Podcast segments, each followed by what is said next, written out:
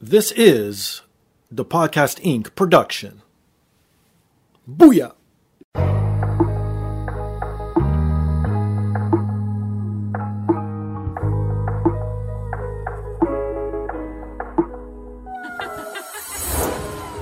And now, this is the moment podcasting fans listening around the world have been waiting for. Coming to you, not so live from a listening device of your choice. It's time!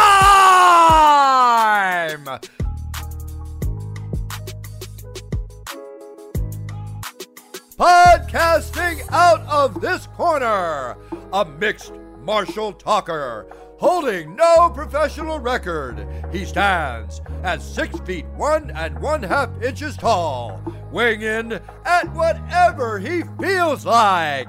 Hailing out of Toronto, Ontario, Canada, presenting the sometimes angry, always funny, self proclaimed podcasting champion of the world,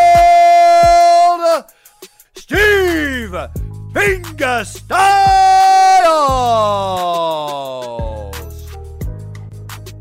So, welcome to another rendition of the podcast. I am here once again, always again, and brought to you by Black Belt CBD. If you're into CBD products or you want to try CBD products for the very first time, go to blackbeltcbdproducts.com. Use promo code Dapodcast25. You'll get 25% off. They ship within North America. This is more geared, like I say, each and every week towards your athlete, but your everyday blue collar worker. It works for you as well, obviously. Anyone who pretty much has aches and pains or chronic pain, this works beautifully. It doesn't get you high, has no THC. So you don't have to worry about that. They mostly deal with rub-ons and lotions and stuff like that, ointments. So it's more, like I said, towards your muscle. So go check out blackbeltcbdproducts.com. And if you're into nerd culture and collectibles, go visit firstrow.ca. If you use promo code DAPODCAST20, you'll get 20% off. They have everything from wrestling figures to signed memorabilia to comic books. Everything you need or want, literally all nerd culture related, they have it there. The best thing is they update daily. So if you visit one day, and you don't find what you want, go the next day, and I'm sure they'll have it there. And they also ship within North America. And to all you American listeners, it is Canadian dollars, so it's a little bit cheaper rate for you guys down there. So please visit firstrow.ca. And if you want to support me directly, please go visit my merchandise store at teepublic.com. Uh, But if it's easier for you, scroll down on your device that you're listening to on today. It's embedded right there in the description. Click on the link, takes you right to the merchandise store. I got everything from hoodies to t-shirts to baby onesies to travel mugs to literally anything you need or want. It is there. And if you don't want to support me monetarily, I totally understand during these times, obviously. So the easiest thing anyone can do, honestly, takes two seconds and it's free of charge. Rate, subscribe, review on all major platforms, especially Apple Podcasts, Stitcher, TuneIn, SoundCloud, Spotify, and iHeartRadio. So, if you're into wrestling and haven't heard of this week's guest, I'm sure you will soon enough. He's been touted one of the up and comers to look out for. This week's guest is pro wrestler Vaughn Vertigo. Hi, Steve. How you doing? I'm doing fantastic, my friend. How are you today? Uh, I'm keeping it alive in quarantine. You know, just trying to keep busy. Well, you're not sort of quarantining, and we'll get into that soon enough. Cause, Well, yeah, we will. because I like to start off with how my guests got started and what they do and all that fun stuff. So let's get right into it because I'm sure we'll touch on a lot of stuff today. So, when did your love of wrestling first start? I'd say it started around probably 2006, 2007. I'm, I'm 24 years old now, and uh, it, it happened when I was about 10. Uh, so what happened was uh, when I was in grade five and six, I, I uh, acquaint or sorry, I was acquaintance with this guy named Wayne Fryer, and we ended up becoming friends. Okay. And it turned out that his aunt was Trish Stratus. Oh wow, okay, Now, I didn't know anything about wrestling. I, I, Sure. I had maybe seen it on a friend's house at a friend's house once, once or twice, but I didn't. You know, I wasn't invested in. it. I didn't really watch it. sure. Um, now, my friend convinced me, hey, you should uh, should get the SmackDown vs. Raw 2007 game from Blockbuster. I was like, all right, sure, let's try it out. Okay. And boy, was I addicted! And as soon as I booted it up, I was like, Trish Stratus is on this game. That's my friend's aunt. Wow. My friend's aunt is in this wrestling game. That is Yeah. ridiculous. Um, so from there, I started watching SmackDown every week because uh, at the time, I think Raw was on a different channel that I didn't have. Sure. Uh, I convinced my parents to get Raw, and then I, ever since I was watching wrestling, essentially. Oh wow. So you didn't grow up on the Attitude Era or the '80s didn't. wrestling? No, I had to go back and watch lots of it. And there's still Oh, parts shit. that I've missed. Okay, because I'm always interested because I obviously I'm an '80s baby, so I went through that whole era from Hogan to Stone Cold to Cena, right? So I saw it all, and I saw it live, Absolutely. and I never went back to watch anything, obviously, unless it was earlier Ric Flair type shit in the NWA, right? But as people in your age group, how is it looking back in this oh the golden era of wrestling, so they, so to speak? It's interesting. I mean, I, I think the Attitude Era was definitely a lot more focused on you know ra- raunchy storylines and ridiculousness than opposed to the wrestling. I feel like the sweet spot for me of like the stuff I try to go back and study was kind of that like 2002 to 2005 era, like the Ruthless Aggression Okay. era, essentially. Sure. So when I started watching wrestling, it was on the tail end of that, and they had just turned into PG. But it, you know, it was guys like Jeff Hardy and Shawn Michaels that really um, I took a liking to. And then going back and watching more people, uh, I fell in love with Chris Jericho. Oh, there you go. And he's still doing it strong too. That I don't know. There's something like I had this conversation too. It's it's Japanese wrestlers and Canadian wrestlers that just last forever, and the longevity of their careers just keep going and going and going. It's it's something crazy. For the most part, I mean, as long as you know you keep your body safe, you can do it. But uh, you know, it takes years to figure that out. So you mentioned some of your favorite wrestlers. Now everyone always talks about it, the Rush, the Mount Rushmore of wrestling, the top four of all time. In your opinion, because I've never actually brought this up on the show, which is odd enough. So I'll say mine from my era because everyone knows I'm in my 40s, so uh, it'll probably be a little bit different than yours. What's your Mount Rushmore for professional wrestling? Uh, I think you got to keep a variety of who you have on it. So I would Okay. say Michaels Jericho in terms of being work- workhorses. Okay. If you want a character that you know was a box office draw, you got to go with The Rock. Okay. Sure, I would put The Rock over Stone Cold just because of um, what he brings to wrestling outside of wrestling. Sure. And for a fourth, that's a that's a hard one. Um, Yeah, my fourth was hard too. ah, man, I might have to think on this one here. Well, I'll mention my first three because I got to think of my fourth Yeah, as well. absolutely. So my first three are totally different from yours. Again, being different eras. You have to put Flair because everyone considers him the greatest of all time, and then I have to put Hogan because half the wrestlers who are wrestling today wouldn't be in wrestling if it wasn't for Hogan. And then uh, no one ever puts him, and I'm so in awe. And I didn't even grow up with him. John Cena. Like no one even thinks of him putting him on the Mount Rushmore. Look what this guy did in the era of the so-called low ratings when people fell off of watching wrestling. It was literally all on his shoulders for how many years, nonstop, right? Until recently when he started becoming a movie star. So no one really put Cena in there, and I'm very surprised. You're right. I think Cena would be. That, that, that's honestly probably a good fourth pick for me as well. But you're right. He definitely carried the company through those years. There's nobody who kind of, um, you know, went outside of wrestling and brought new fans to the product Right. like he did. Yeah, no kidding, right? That's the thing too. And again, my fourth, I don't know, it's, it's uh, Undertaker, maybe Rock, Stone Cold, like those type of guys. Because I go more of the longevity and title reigns. That's that's my criteria to putting on the Mount Rushmore. Or else I'd have people like you just said, Shawn Michaels, Chris Jericho, Right, like people, right, right, even. Eddie Guerrero, like you know what I mean. But the longevity and the reigns weren't there. And I know again, it's not to their fault because obviously having a title reign is all storylines and all that. But uh, I don't know. It has to be like to me, and also an, another thing is why people started watching wrestling. Like you just said, a lot of people started wrestling, watching wrestling because of John Cena. He was sort of my era's Hulk Hogan, where say your prayers and vitamins, his is hustle, respect, all that sort of stuff. You know what I mean? Yes. No hate, right? So it's sort of parallel to Hogan, right? So Yeah, that, that definitely makes sense. I mean, Eddie, Eddie and Chris are definitely, you know, two guys that should be on that list. But I feel like, especially Eddie, I feel like he was just he did so much in his career, but there was so much more that he could have done. You know, right, like I feel like he, he maybe only had five more years left in him, but the, who knows what that five years could have brought. They, he was scheduled against uh, Michaels. Then was it WrestleMania 21 or two? I think I so. that was the original plan. And Something around like that yeah. match right. it could have happened. It could have happened. I know that's the thing. There's so many what ifs with wrestling. That's another thing I that know. reels so many people in, and uh, uh, the armchair quarterbacks and all that sort of stuff, and the fantasy booking. It's, and I think that's what people don't understand. Like a lot of people look down on that sort of stuff, but I think that's the allure of wrestling as well. The what ifs, the oh, if I could do this, and that's the appeal of the video games because then you have the legends with the everyday guys, and then that's how a lot of people get into wrestling as well, right? Absolutely. I mean, I, I'm yeah, I, I, I started on video games. That's what got me into wrestling. Mind you, I didn't really know any of the characters, but it was the games that hooked me. Exactly. Exactly. Okay, so like I said off the top, you are touted one of the wrestlers to look out for in the next few years to come out of Ontario. And a friend of the show, actually, Tyson Dukes, tweeted this about you. And, I have to read this because this is high praise, especially coming from Tyson Dukes. So he quoted on Twitter You want to talk dedication to the sport. Vaughn Vertigo is out here in Germany and England making things happen for himself. That is the hustle the people claim to have but don't. I hope this kid gets a break. He deserves one. Now, first off, how cool is it that such a respected wrestler in Tyson tweeted that? And second, how much pressure is on you now put on yourself and or by others? Yeah, I mean, uh, in the past year, Tyson and I have um, we've kind of grown a little closer because we did a little feud at Barrie Wrestling where uh, I ended up winning the title from him, and he's kind of taken it upon himself to kind of go out of his way to help me. Nice. Um, so yeah, we, we were in Germany and England uh, this past year. That was actually my fifth trip over oh, to okay. the UK.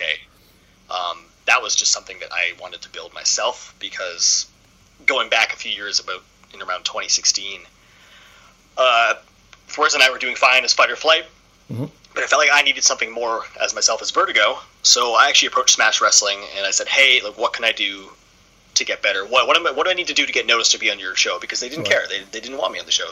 Mm, I, I wasn't at their level. sure. And uh, I talked to Sebastian Suave, the owner of Smash, and he said, "Well, I mean, the best thing you can do is just go somewhere else and make a name." And that's kind of how I looked at it these past three years. Like, if, if a company doesn't support you and they don't uh, invest in you, then just find somewhere that does. Essentially, so I've spent the past three years. I've, I've done five trips to uh, Europe, into uh, Italy, Germany, and around the UK and to Wales and whatnot. Just going to all these uh, wrestling shows and just building up as we can. And then I eventually brought Brent Banks along with me, Nice. um, and just going to all these shows essentially. Well, that's fantastic. So, how is it over there in Europe compared to here in North America as, as a wrestler? It's great. I think the UK scene kind of peaked around tw- uh, tw- 2014 to 2016. So I started going in 2017. So just kind of on the tail end of it. It's starting to go down a bit now with NXT UK as a part of it. Gotcha, um, yeah. But the crowds are great. The biggest thing to me is that they put so much effort into the product. Every company has lights, a stage. They have production behind it. It just Sure. feels like there's more effort behind um, the behind the scenes process of it. And how is it? Okay, now, how about living? Could you see yourself living there if you got signed to a said company that's over there in Europe? Absolutely, I could, I could definitely see myself living there. Not for you know the rest of my life, but I could you know do it for a year or whatnot. It's something I thought about. Um, I, I just have strong roots here in Canada, and I ideally I would like a schedule where you know I could spend a month at home and then go a month somewhere else, and then a month at home, then go a month in Japan, and then take a month at home, go back to Europe. It just kind of you know travel around that way. Like I was saying to my girlfriend the other day that like these past two years I've been pretty much living in a suitcase, even though I'm living at home. Like I don't unpack my clothes; but they're just sitting in the laundry baskets. Like because I'm never really at home. I'm just somewhere else essentially. Only since quarantine happened was I was able to sit down and just kind of okay, well, I guess we'll stay put for a little bit. Yeah, no kidding, right? So, out of all the places you've been to in Europe, what, what's your absolute favorite so far? in terms of a company or in terms of um, Just everything, like the whole vibe. Either either the company or the match you had the best in, or even the city that you like the most. I mean, I really like London because uh, myself and Brent Banks have had time to kind of, you know, just kind of peruse around London. And one of our things that we always do, he's come on three of the trips of the five, so I come Okay. the first two myself. Um, one of the things we always do when we get there is we, we go to Camden Market, which is uh, it's kind of world renowned market that has food and um, you know all sorts of like souvenirs and stuff to buy. But we'll go around Camden Market and we'll just scout all the food options, and there's probably like hundred food options, and we'll just pick. Okay, I want that. I want that. I want that. And uh, you know, we'll over the course of our trip, we'll just go when we can, when we have time, and get Right. the food that we want. And it's a nice little um, a boost. And uh, I guess it was the we did a six week tour last summer, Nice. and um, the first two weeks of it, I ended up having I think it was three shows canceled with IPW. IPW over there was in the transition transitioning to a new owner essentially, and uh, I was kind of down in the dumps. And then I got sick with some sort of virus that put was literally it put me out for like ten days where I was literally puking the entire time. So to start off the trip, it was awful. Right. And then we showed up to Attack Wrestling, which is owned by uh, well originally owned by Pete Dunne and Mark Andrews and Okay. uh, a bunch of those guys over there. Sure. I showed up to Attack Wrestling, and they, I guess they they had known Brent Banks, and Ricky Shane Page was there as well, and he had sort of known my stuff from Canada, and he said, "Hey, put these guys on the show." And like we were literally sitting, like we just helped set up the ring. We're like, "Huh? Cool. All right, sick. This sounds good."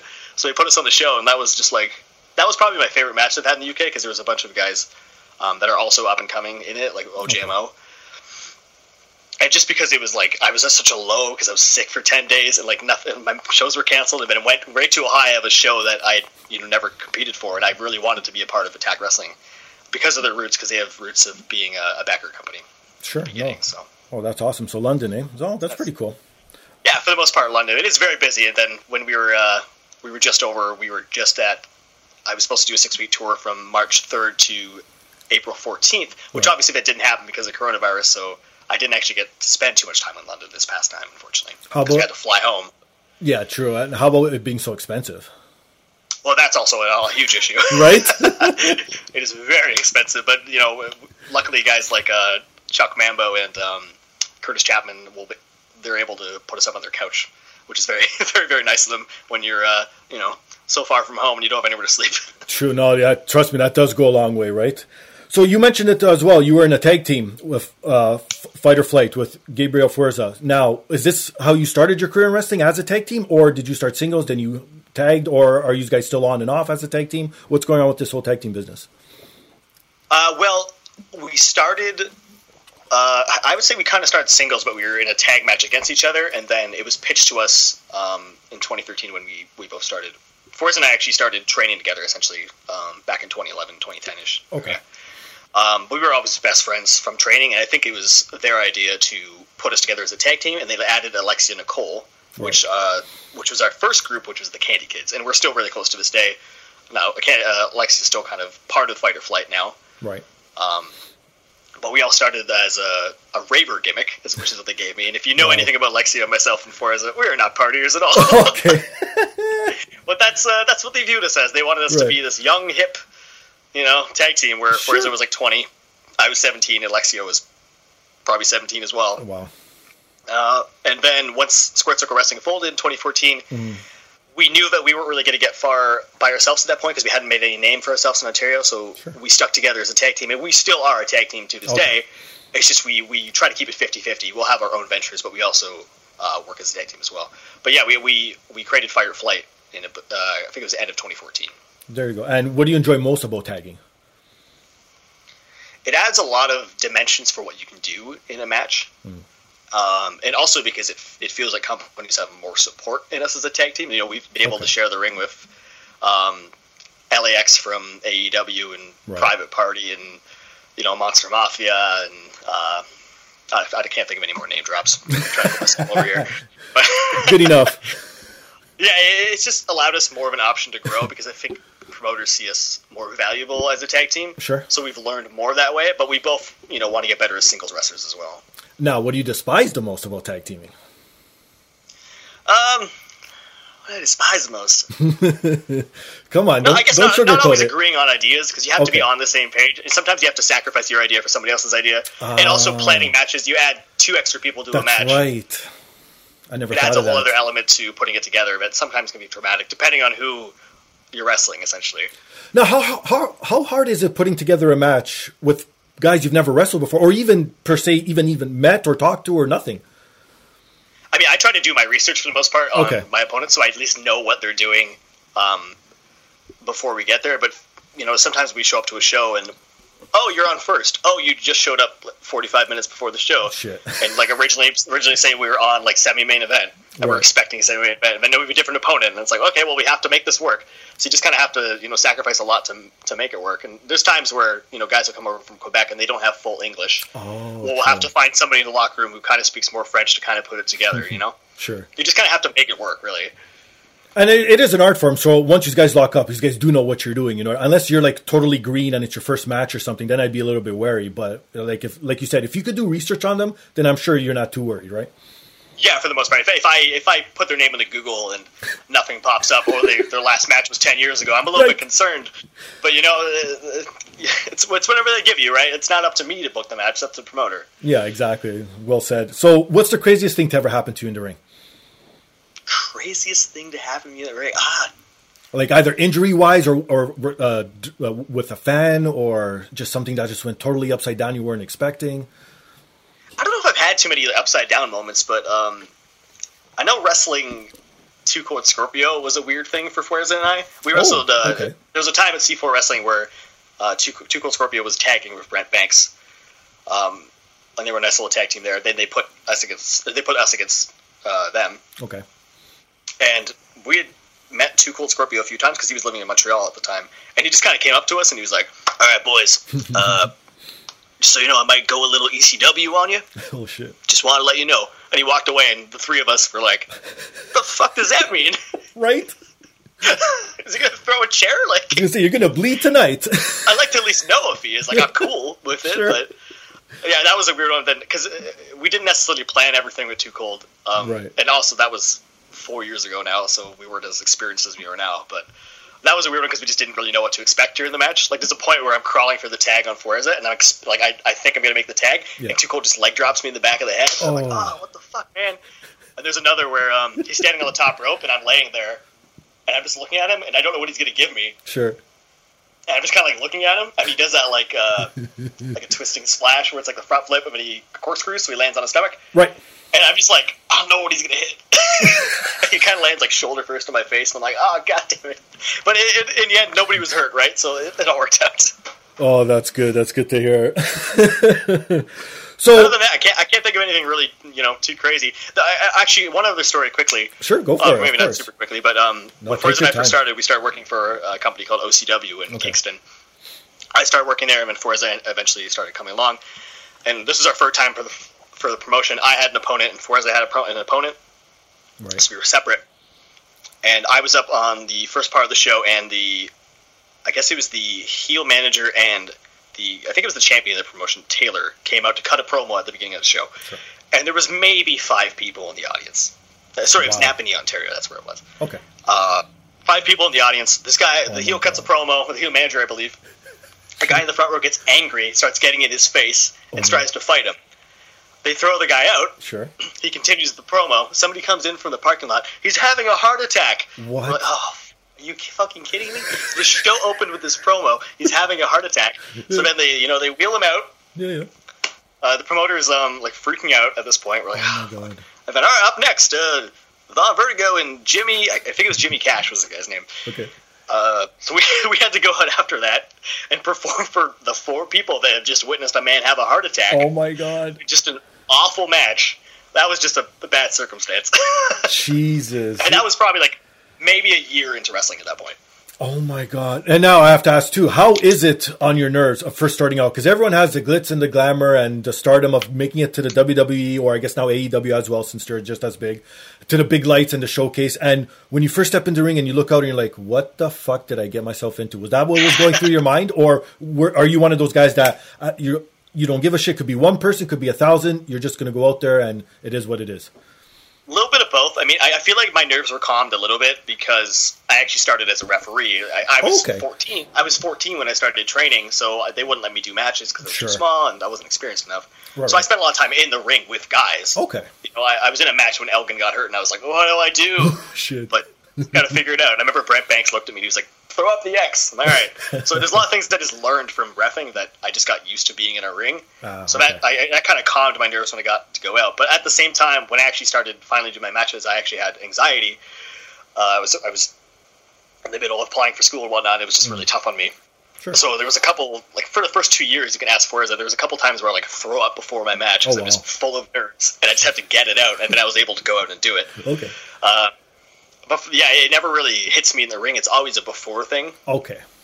Because that's what I always Yeah. wonder too. If it actually hits, because a lot of people say once you hit the canvas, it's you just go and it's all muscle memory and you're good to go. But I'm just wondering, like the first few times when it's not muscle memory yet, do you do you Mm-hmm. also get nervous being in the ring as opposed to walking up into the ring, right? Not so much in the ring. Uh, there was another time where I. This is probably my third match. I show up to Squared Circle to help. I wasn't booked on the show, and then I think it was Hacker Scotty O'Shea couldn't make the show, so they threw me in a six man scramble. Sure. And I had never been in a six man scramble before. That's you know four extra people in the match. I don't know what I'm doing, and they're Of just kind of telling me what to do, and I'm like, I don't understand what's happening in this match, but apparently it's going to make sense. Right. So I, I go out there like not really knowing what I'm doing, and then it just works, and I'm like, oh, so it, okay, so I just got to trust with these people. All right, uh, they, clearly they know what they're doing. So Exactly. yeah, it's always always before, never never not too much when you're in the ring. okay, that's cool. So let's I'll let put, you know when it happens. I'll tweet you. Okay, perfect. so let's put it out there. In a perfect world, where do you see yourself fitting in the best on one of these national wrestling companies that are out there now? It's hard to say because there's a lot that's changed. You know, Right, in the past that's year. why. Like, I I like know. Mm-hmm. Impact's really starting to gain some steam right now, and uh, AEW is proving themselves, but you know they haven't, um, I guess, attracted the mainstream audience yet. Uh, for my size, I feel like WB probably wouldn't be interested in me at the time. Um, I feel like AEW would probably be more my route right now. But also, you know, there's there's companies that are you know starting in England and Japan and whatnot that I feel like I'd be a good fit. I feel like I'd like to do you know Japan before I start doing you know bigger companies like that because I always I've always emulated guys like Jericho Sure. and Eddie who traveled the world before they got their big shot. You know, I feel like I want to be experienced enough before I'm on the national stage. Yeah, because I was going to ask that same question if, if you have any endeavors of going to Japan or even Mexico. Yeah, definitely. I mean, Fuerza and I actually uh, we we kind of fucked up one year because we actually drove around Ultimo Dragon. Um, this was probably five years ago, and he said, "Hey, come down to Mexico Right. and uh, work work." I can't remember the name. Of it. I think it was I think it's Dragomania. He has in, in Mexico. Okay. and uh, just couldn't, couldn't feasibly make it work at the time. And now we're like kind of kicking ourselves like, why didn't we just go to Mexico and do Ultimo Dragon show? It would have been so cool. But mind you, we don't know what to expect when we get there. That's true. No, that's awesome. Japan, that, that, Japan's that, definitely something that I want to do in the future. That's for sure. oh, that's cool. And it's awesome that you bring up Ultimo Dragon because I had Sam Adonis on a couple of weeks ago and he brought it up too that he, he traveled with, with Ultimo in Mexico and even in Japan. And apparently he makes a mean steak. So if you ever want to have a good steak, Ultimo Dragon could, Really? could do a, a nice Oh, one up. Yeah. Oddly I enough, mean, right? he, he, he uh, the funny story with Ultimo is that we drove him from C4 to Toronto for his Okay. next show, dropped him off at his hotel. We're like, all right, bye, Ultimo. He's like, oh, you'll be here in the morning, right? We're like, guess we're here in the morning. We were just supposed to drive him right. uh, just to the hotel. And he's like, Okay, uh, come next, come tomorrow. We're like, okay. So we had to drive him to a Blue Jays game, drop him off with his wife, Right. and then he hand, he hands Fuerza and myself twenty bucks and says, "Ah, go get yourself some food." We're like, okay. So we went and got some tacos. Nice. Waited like two, three hours, however long a baseball game is. I don't even know. Sure. Picked him up, and then drove him to the next show. Oh, that's awesome. Yeah. Because Super nice guy. Yeah, and that's all I hear is super nice things, and it's easy because you always hear about the especially. And I don't want to throw them all under the bus because obviously you can't throw everyone under the bus, but you usually hear the stories of the mask wrestlers are the ones who are usually the assholes. I don't know if it's something because they could hide behind the mask and really no one knows them, like you know what I mean. But I don't know. Interesting. I, I, actually know. haven't heard that theory. That's that's something. Huh. especially with the Mexican ones, like the, the older generation of Mexicans. Like obviously everyone's heard of the stories from Mil. Not well, I was going to say Mil Muerte as well. That's uh, Lucha Underground. Um, Mil Mascaras. Yeah, yeah, yeah. Like you know what I mean. Like everyone Oh, hears okay, the gotcha, stories of gotcha. Mil Mascaras being a dick sometimes. Like you know what I mean.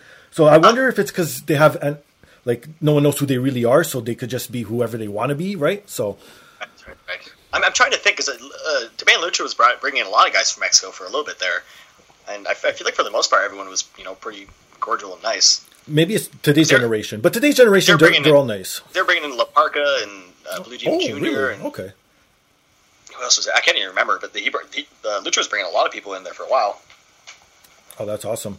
Okay, so for the people who haven't heard you or don't know about you yet, to all the American listeners, I haven't seen you on the scene down there and all that stuff. What makes you different from any other wrestler, and why should people stay tuned to you?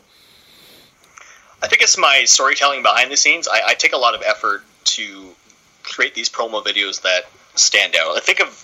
Have you ever seen Joey Janela's um, videos he did with Giancarlo before he got signed to AEW for his kind of spring break videos? They're very cinematic. Yes. And one, that's kind of the style I've been going for these past few years. And since I've uh, been working in production since I got out of college, I've kind of taken it upon myself to do that for my own videos for the, as much as I can because it's hard to film myself. Right, of course. Um, just because I've you know I've spent years watching people cut their promos you know into a cell phone Mm, or you know just getting their friend to film on the white wall. Like I want to make something different, so I have Sure. a black screen, I have some lights, I have a 4K camera.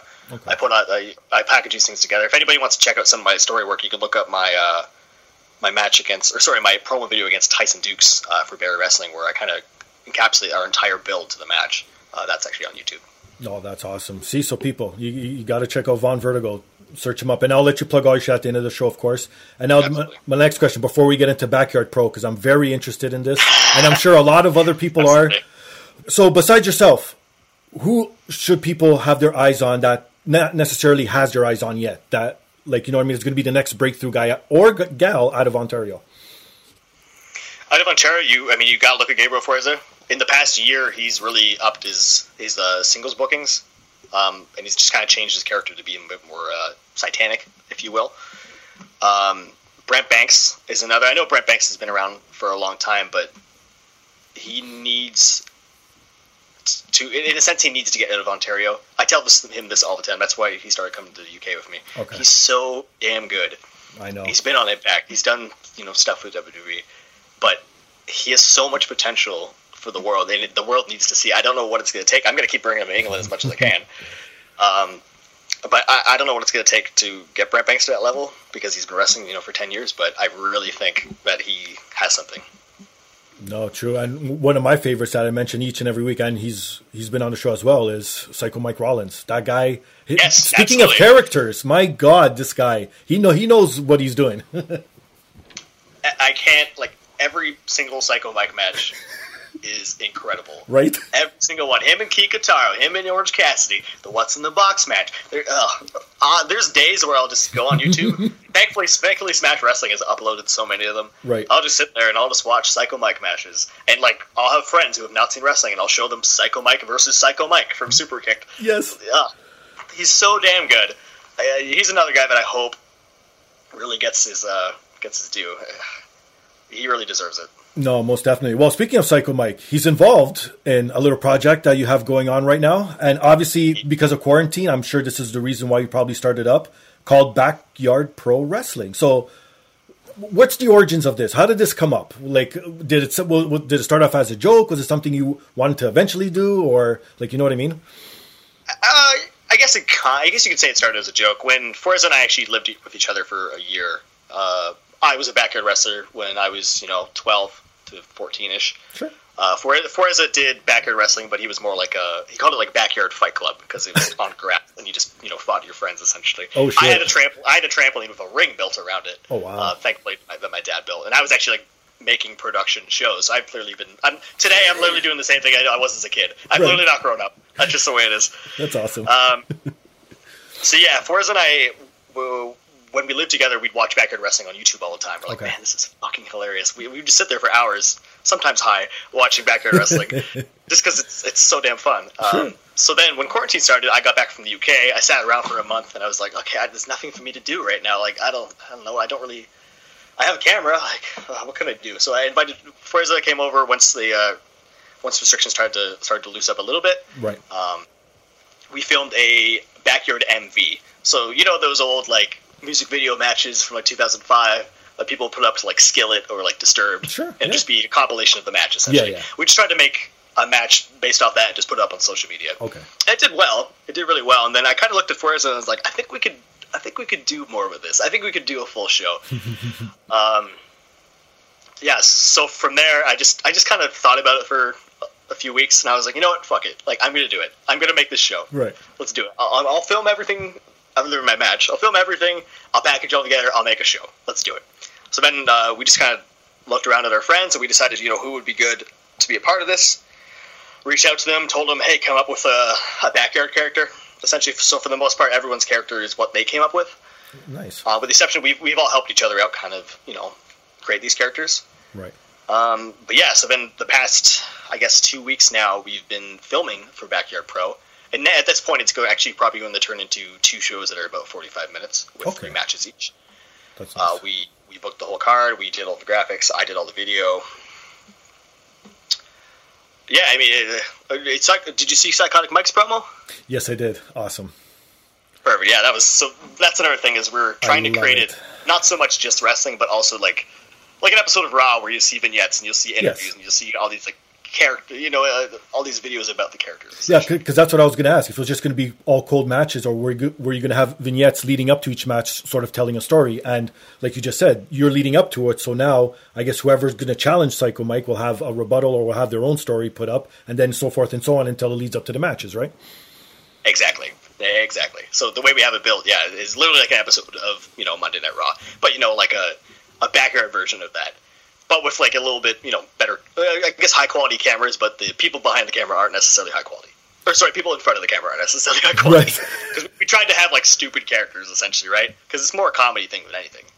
Well, obviously, it's no secret you have some pretty big names in the Ontario scene. If you want to reveal, well, first off, the most important person, I can't believe you got him, The Rock. How did you manage to get The Rock to do Backyard Pro?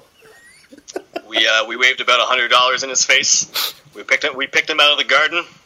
We gave him a title, and he became the Rock. And he will defend his title against Psychotic Mike, Michael, Psychotic Michael. Yes, Michael, that's it.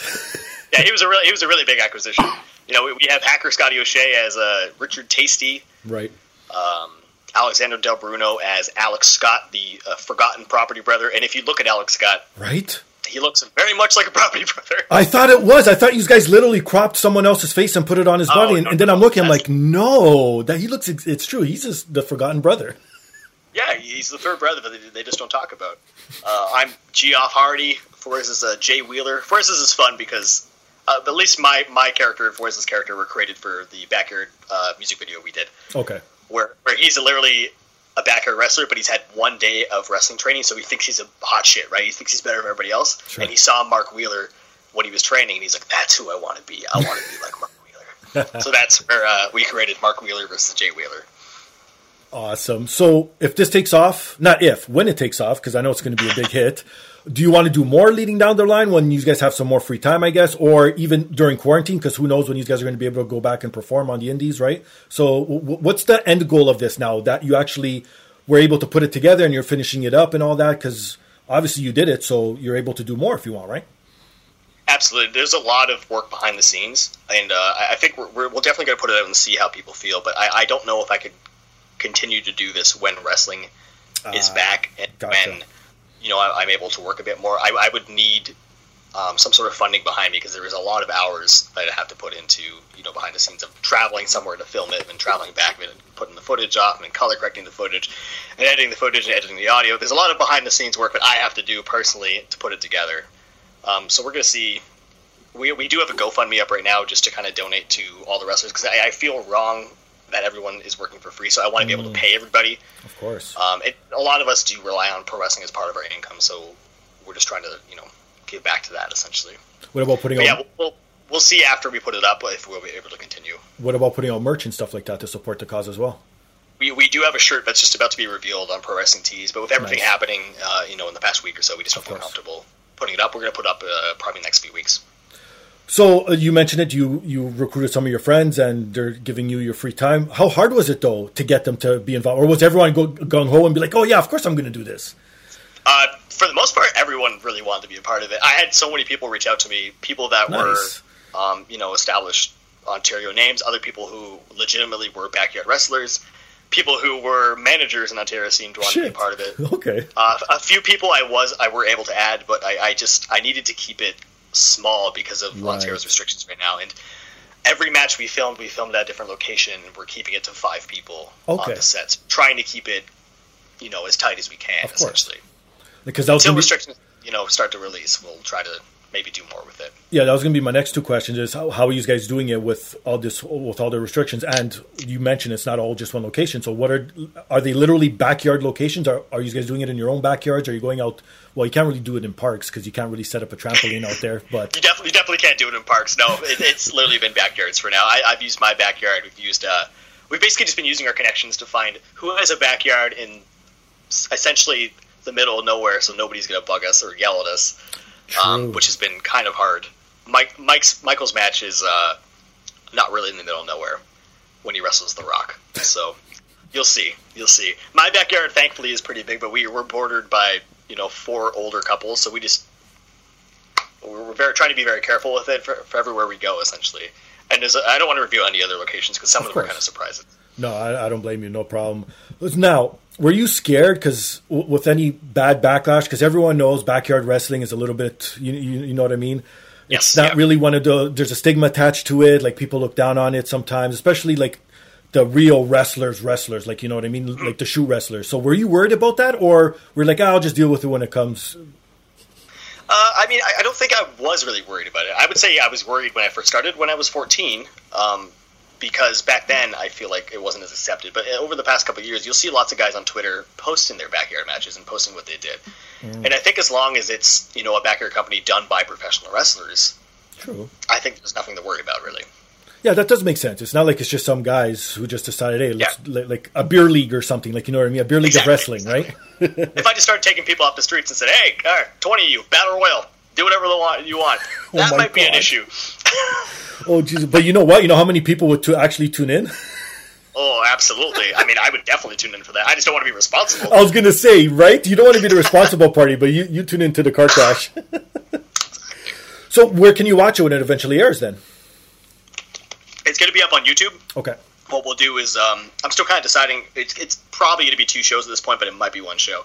Uh, it's we're going to air it on uh, YouTube, so you're able to watch it live. We'll set a date it, once we um, finish this weekend of filming. Uh, once I have everything together, then I'll start being able to know the deadline and whatnot. But it should be probably next two three weeks, depending on when your air this is aired. Probably the end of the June. Um, but yeah, it will mainly be on YouTube, but we're going to be posting a lot of content on Facebook and Twitter that leads up to the uh, YouTube premiere. Perfect. I know you guys are going to drop like little previews once it airs, like like little gifs or whatnot, one minute clips maybe on Twitter to get people hooked in as well. Yes, exactly. We're, we're going to post a little bit to get people hooked. I'm going to try to get uh, Hoke um, from the states on Twitter to gif it. We'll see if he's in.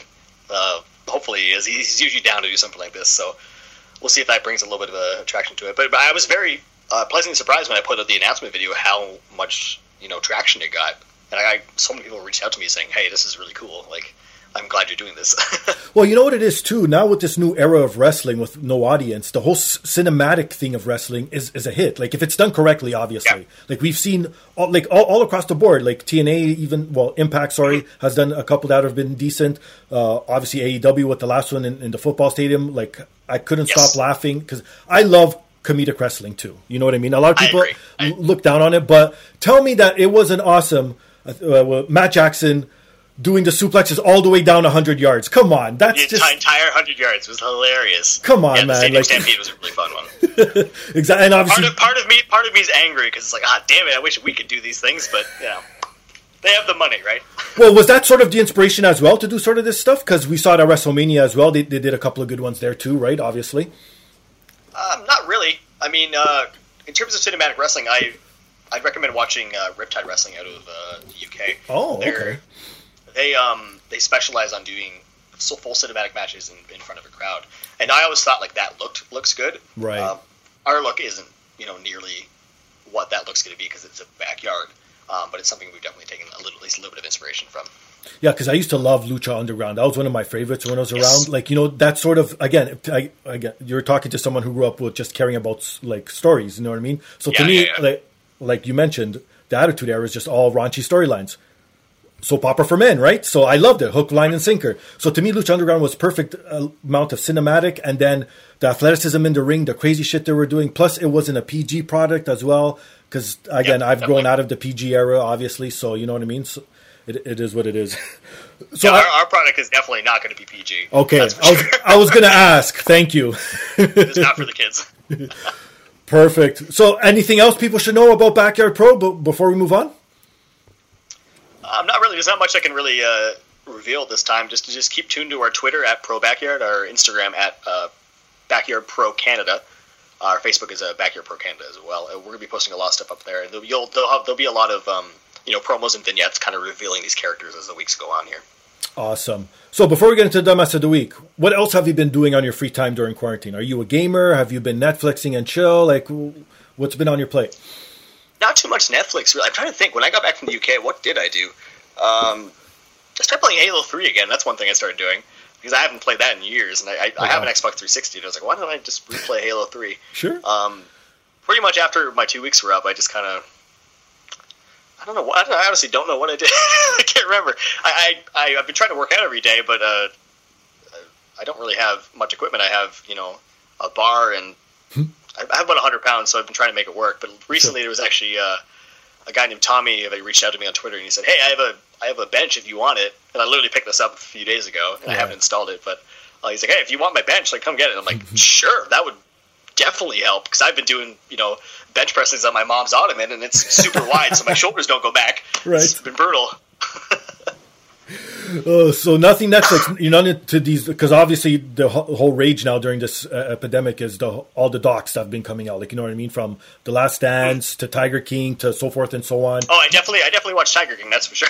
the Epstein one too. That one's fucking. If if if you could swallow it, it's pretty dark. And I found myself like I couldn't watch more than one episode at a time because my wife's all into it and she, she could do it. Like she used to love like I don't know if you're familiar with Unsolved Mysteries and stuff like that, like the old school shows. Oh shit, that's okay. That's an '80s show. That's very old. '80s, okay, cool. But um, I, I think it's on Amazon right now just Google it, you'll know what Unsolved Mysteries is. But stuff like that, just like real life stories about bad things, just freaks me out. Like yeah. it gets under my skin.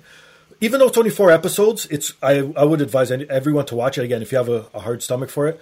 But it's just too much. It's so much because of what this piece of shit did to so many people. It's like, oh my god! And the layers, it's like literally peeling the onion back was made for this guy. There's so many layers to this piece of shit, and oh my god, it's it's ridiculous.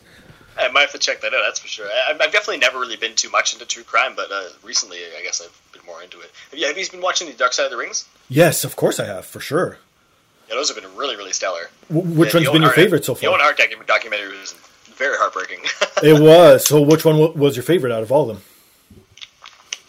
I think I still like uh, Benoit because that happened like probably seven, eight months into when I started watching wrestling. So like I didn't know what was going on, and I didn't know. I had just like started to learn about what Benoit's past was before, Of or before like 2007, right? So it, yeah, it was shocking. And like Eddie was dead by the time I started watching, so I had to go back and watch Eddie as well, right? My God, I feel so old now. My God. I know. No, I just started watching wrestling when I was like 10. Like I wish I started earlier. Wow. I, I'm trying to remember back. I don't think I've ever brought this up too. My, first wrestle wrestling memory is I think it was WrestleMania four. The whole spectacle Oh, of, of that tournament, and I watched it. Uh, I saw it at the video store, and it was a double VHS, and I was like, "Oh my god, a double VHS of wrestling!" I, I got to check this out. And then I just watched the whole spectacle of it and everything, and obviously seeing Hogan and Andre for the first time and Macho Man going through that run. I was like, hold. And then I ended up going back and watching WrestleMania three and all that stuff. But it was like that's what really hooked me and was the whole. And again, people, and I know it, it's a not not necessarily a knock against people like yourself, but the whole spectacle of a giant, it does bring people in. But Yes. the workers like Well, yourself, see, my, my giant was the Great Khali. Oh my what I grew up on. Yeah. But you know what? You were probably still in awe of him, right? I was absolutely.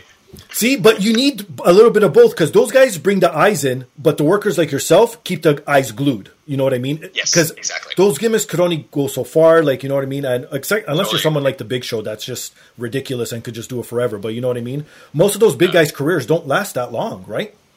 No, definitely not. Khali, what had maybe five years in the company? I can't even remember. Right? But Actually, I think he was longer than that. But He's he didn't do much after like the first two years when he was a monster. He just became like a you know dancing idiot, right? And now think about it: if anyone had his move set that was six feet tall, would they be a world champ? Right? Hard to say. Exactly, exactly. You know what I mean? So it's not only just a skill, it's the whole package. And a lot of people lose that too because a lot of people just concentrate on either being a good talker or being just literally an in ring performer. I think you need a, everything nowadays because there's Yeah, so many good people now where no one really stands out. So you need to be good at everything and then pick that one thing that makes you shine the most and then you just run with it, right? yeah, I couldn't agree more on that. That's for sure. So what? What I gotta ask? I've never brought up the Tiger King on a show either. I've never had a chance to talk to anyone about it. What, what's your thought, being in professional wrestling as well? Oh gosh, um, Right?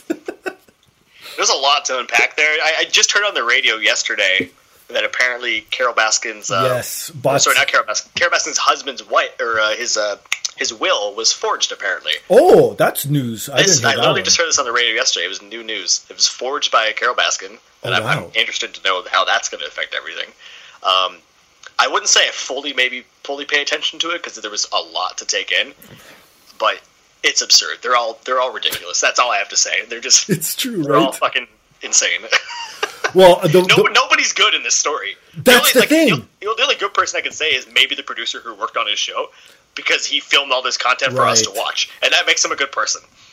it's so true because everyone says the same thing. You're watching and you're waiting for someone to root for, and it's like you find out something about this person, you're like, okay, maybe I can like this person, and then you find out what they did. It's like, no, I can't like you now, and then so forth and so on until it's like everyone is just bad. It's the world's best heel battle royal is what I'd call it. Just No kidding. entirely heels.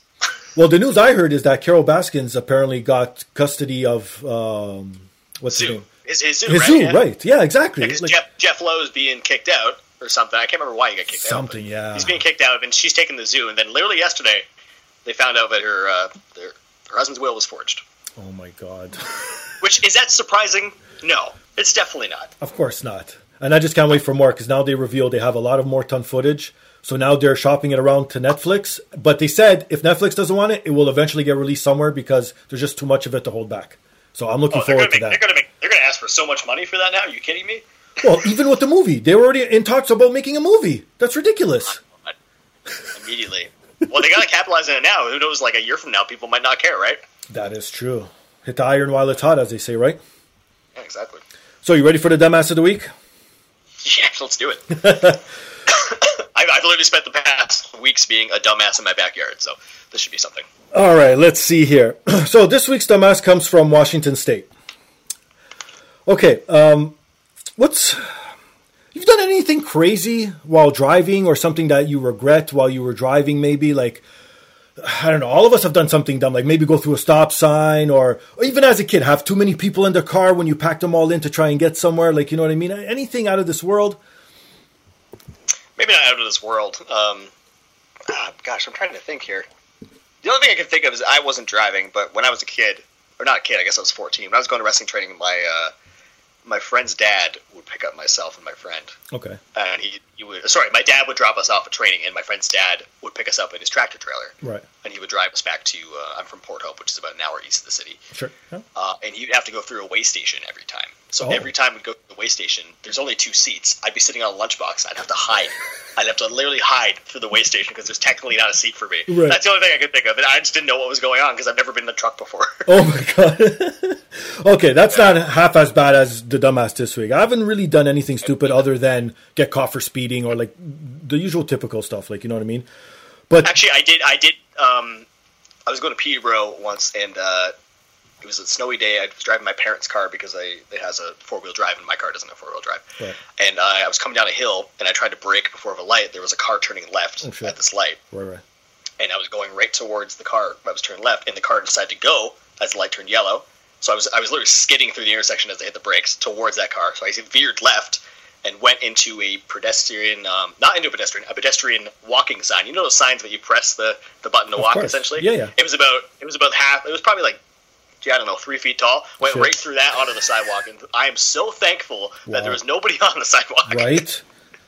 That was my dumbass. I mean, technically, I blame the ice for that, and that's what the the police were very understanding about that. Thankfully, Well, but what? I literally, I was literally heading towards somebody's house, and I turned onto the sidewalk. oh wow. Okay, yeah, you got lucky there. That's for sure. What about Yeah, teaching sure. someone to drive? Have you ever tried to teach someone to drive? I haven't actually. Yeah, me, me neither. Not that I could think of. Some, uh, my wife actually taught me how to drive, oddly enough, and I can't remember if I ever taught anyone. No, I, I don't think so either. Okay, so I can't really relate. Okay, so anyways, back to the dumbass. So there was a huge police, uh, high speed police chase in the state of Wa- Washington a few weeks back, right? And an unidentified 51 year old male, I don't blame him for not being unidentified because this is just, uh, I don't know how you come up with a story like this. So the troopers were chasing him. Then finally, they had to lay down the spikes and everything, and that's how they, they stopped this guy. That's how far this guy was going. Like no one knows what he was doing. What was his problem? Then I guess you figured the same thing that everyone figures. Maybe drugs. Maybe yes, he's done something illegal, or he's out on a warrant, or whatever. Right. So they finally stop him. Trooper pulls to his to the driver's side. Can you guess who was sitting or what was sitting in the driver's side? I, I have no idea. A, a blow up doll? Like I have no clue. A pit bull. A pit bull? A pit bull with sunglasses on. Okay. Like fifth- not pit bull, the Mister Worldwide, right? No, a literal Talking physical. pit bull with a. a okay. pit bull with sunglasses on, a real dog with sunglasses sitting in the driver's seat, with his paws propped up on the steering wheel. Now, then the trooper looks over to the passenger, sees the 50, 51 year old unidentified man, and you know what his defense was? I was trying to teach my dog how to drive, and he got out of hand, and I couldn't stop him. What the fuck? what the fuck? Right? So do, do do you think that he he was like it clearly was he driving and then he put his dog in the seat? Had to be, made that- man, right? It Because, had to be right. like, you know, unless he has a brick down on the pedal, like, how else? There's no way. There's Yeah, exactly. No way. Like you know what I mean. I can understand him using his hand to steer or something, but d- like what? Unless In, he in his in his mind, know. did he think like, oh, maybe the cop will find this funny and let me go? maybe or I, again, but why would you want to People, teach? a- people like dogs, you know, like that might get you out of it. But a dog can't drive. Like he's not. The dog's not long enough. Like the pedals. Like that's what's really fucking my mind up. Is okay. Maybe if it was legitimately possible for the dog to do it, but his brain capability's not there. Fine, I understand. If you had like a fucking I don't know kangaroo sitting in the front seat, sure. At least his feet will touch the pedals. You know what I mean? Feet. Yeah, exactly. And Right? it's powerful, right? Thank So, you. But a great. fucking dog, like he's literally sitting on his ass. Like his feet aren't dangling over. Like what? The, I don't fucking know, man. Hope they arrested that dog. right? Imagine that would put the bow on the story if the man got off and they arrested the dog. They arrested his dog. My God, they just put his dog in handcuffs and walk him off. Oh man, oh shit, that's fucking hilarious. Jesus, that's This- really funny. the stuff you find on the internet, right? That's great. I, I appreciate that you do this every week. It's not hard. I'm telling you. I got I got Oh, I whole. I was going to say Rolodex again, showing my age. I got a whole file of just people doing stupid shit on a regular. Perfect. All right. I hope you had a good time. Yeah, absolutely. Thanks so much for having me. No, not a problem. Like I said, you're always welcome back in the near future once all this is up and the, all the restrictions are lifted. Because I'm sure you're going to have, like I said, a nice blooming, blossoming career. So once you make it big, don't forget about me. I want you back on the show. All right. Don't worry, I'll come back. Perfect. So plug all your shit, plug yourself, plug the show, plug everything that you have where people can find you, even merch. If you have your own merch, go for it. All right, so you can find Vaughn Vertigo at Not Enough Vaughn on Twitter, uh, Vaughn Vertigo on Instagram, Vaughn Vertigo on Facebook, Vaughn Vertigo on YouTube. For the Backyard Pro side of things, you can find uh, Backyard Pro on uh, Tees starting soon, as well as you can find Von, Vaughn Vertigo on Pro Wrestling Tees as well, if you want that. Uh, ba- at Backyard Pro on Twitter, sorry, at Pro Backyard on Twitter, at Backyard Pro Canada on Instagram, and at Backyard Pro Canada on Facebook. I believe that's right. I'm new to back new to putting up this Backyard Pro stuff. Don't judge me. I'm sure if you just put it into Google search, it'll pop up. Uh, like, uh, you know what's simple? Put Backyard Actually, Pro Canada, no? Backyard Pro is actually a company that sells. Oh, there's another company that sells shit. like fences and like barbecues apparently. What so the they, they might pop up actually. Oh, well. you know what? You should get them to be a sponsor. yeah, honestly, I should. Right? They, they have the they have the at Backyard Pro Twitter, so I had to go with at Pro Backyard. Ah, gotcha. Perfect. So for myself, you can follow me on Instagram, Twitter under Finga Stylz. You can follow the podcast on Twitter, the podcast DAP. Email us your thoughts, suggestions, comments, anything you want to get off your chest at the podcast DAP at gmail.com. Rewind to the top of the show. Support the sponsors because if it helps them out, it helps me out. And obviously, the most important thing rate, subscribe, review on all major platforms. All good? All good. I got one last question to let you, before I Yeah, let you go. Before once this is all lifted and there's honestly no more restrictions, and who knows when that's going to be? Might even be a year from now when it goes back to the whatever the norm is. What's the first thing that you're dying to do? Probably go back to the UK because I feel wrong only completing two weeks of my six week tour, and like Mm. Banks and I need to go like revenge that. we can't not do it, but we don't. We don't- it's also got to line up when the UK is back in order. I think they're thinking October at this point, Right. but you know nobody really knows at this point. Yeah, that's the thing. It's so true. No one does know. So it's, it's literally it's a, it's a day at a time, man. Oh, Yeah, everything's up in the air, unfortunately. Yep. Well, on that note, he's Vaughn. I'm Steve. This is the podcast. Peace.